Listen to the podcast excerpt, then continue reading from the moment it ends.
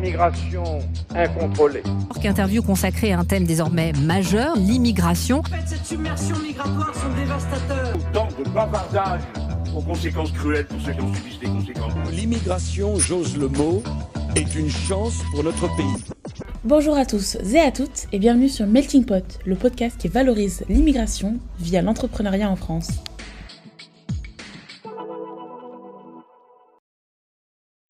Alors vous savez, ici on parle de projets entrepreneuriaux, on parle d'entrepreneuriat réussi, de réussite économique, de réussite sociale, de projets ambitieux, un peu à l'image du podcast avec Steve Zongpoulou que je vous invite à aller écouter fortement parce qu'il est vraiment trop cool. Mais on a tendance à oublier, consciemment ou non, celles et ceux qui n'ont pas d'entreprise, qui ne font pas des milles et des cents de chiffre d'affaires par an et qui sont euh, pour autant euh, tout aussi importants. Mais pourquoi, lorsque l'on parle d'immigration, on pense tout de suite aux coûts qu'elle inflige? D'où viennent ces coûts? Parce que dans les débats, et avec euh, la présidentielle qui arrive, et tous les débats qui vont revenir, euh, comme Macron avec euh, Le Pen contre Darmanin ou tout ce que vous voulez, j'imagine que l'on va encore une fois entendre parler de ces coûts de l'immigration, mais bien sûr, ils ne vont pas les expliquer. Alors si l'immigration coûte cher, c'est parce que le taux de chômage des étrangers en France est très important. En effet, il est près de deux fois supérieur à celui des nationaux d'après l'INSEE.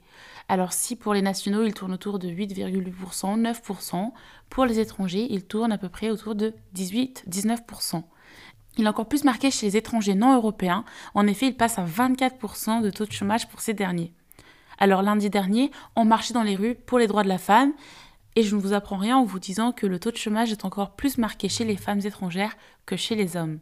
Le 12 février 2021, le gouvernement a lancé une plateforme contre les discriminations en France dans une lutte contre celle-ci. Alors si la plateforme est une bonne initiative et qu'un numéro de téléphone est proposé sur la plateforme, si par exemple vous subissez des discriminations ou vous en avez déjà subi, n'hésitez pas à, utiliser ce numéro de téléphone.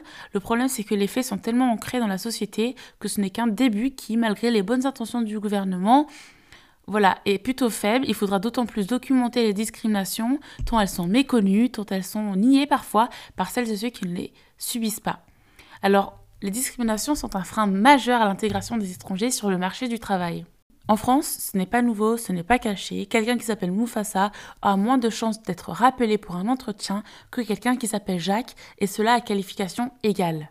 Et c'est la même chose pour le physique. Quelqu'un qui ressemblerait entre guillemets à un Mufasa aura moins de chances d'être rappelé que quelqu'un qui ressemble entre guillemets à un Français parce que ça ne veut rien dire. Être français, ce n'est pas être blanc.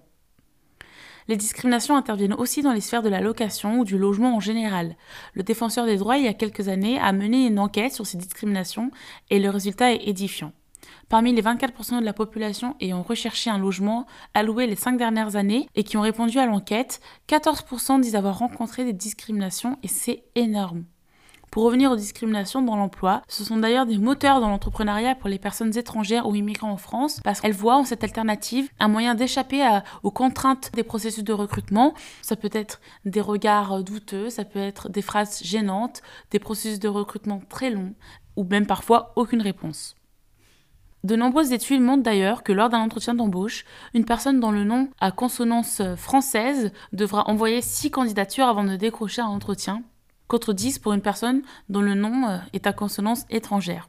En 2007, le Centre d'analyse stratégique sur la discrimination à l'embauche des jeunes de banlieue en Ile-de-France a montré qu'un jeune avec un nom maghrébin devrait envoyer 54 candidatures pour obtenir une réponse positive, tandis que quelqu'un avec un nom français ne devra en envoyer que 19. Attendez, vous n'avez pas tout entendu. Le gouvernement français a commandé une enquête en 2018 et a envoyé près de 18 000 CV, faux CV, je précise, à de grandes entreprises. Et là encore, les résultats sont assez choquants. Ceux avec des noms maghrébins avaient moins de chances d'être recontactés. C'était à peu près 30% de chances en moins que quelqu'un avec un nom français.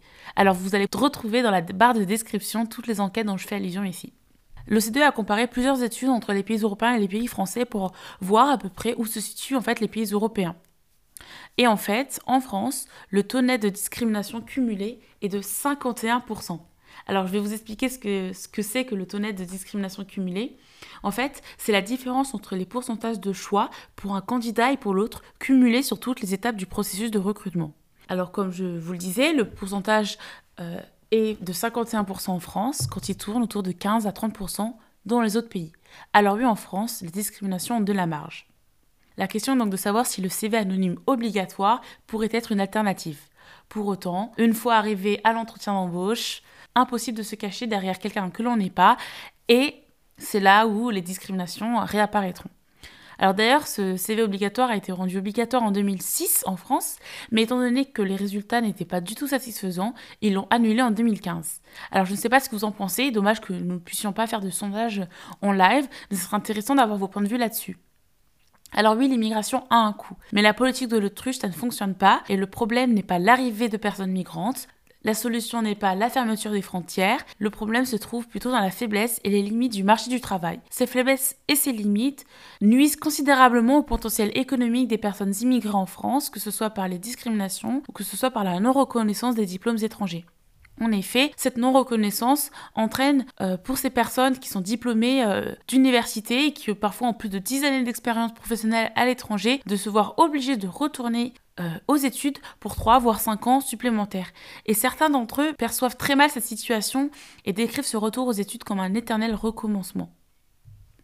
Je vous rappelle que dans l'épisode avec Steve, il nous parlait de cette euh, anecdote qui en fait euh, n'est pas tellement qu'une anecdote et fait euh, partie à part entière de, de, son, de son processus professionnel, de son projet professionnel. C'est lorsqu'il était à la tête du pôle Europe d'une grande boîte de luxe, ça N plus 1 avait quand même dit pain noir à la tête de l'Europe quand même. Et vous voyez, c'est ce genre de réflexion, de sous-entendu très lourd de sens, d'invitations qui n'arriveront jamais, que les personnes étrangères, les personnes migrantes, immigrées ou tout simplement qui ont un faciès étranger voient leur potentiel dégradé. Enfin, ce qui entache le principe d'égalité en France, ce sont bien ces discriminations que vivent des centaines de milliers de Français, des centaines de milliers d'étrangers, qui sont trop mal documentés, trop mal mis en évidence et trop faiblement perceptibles.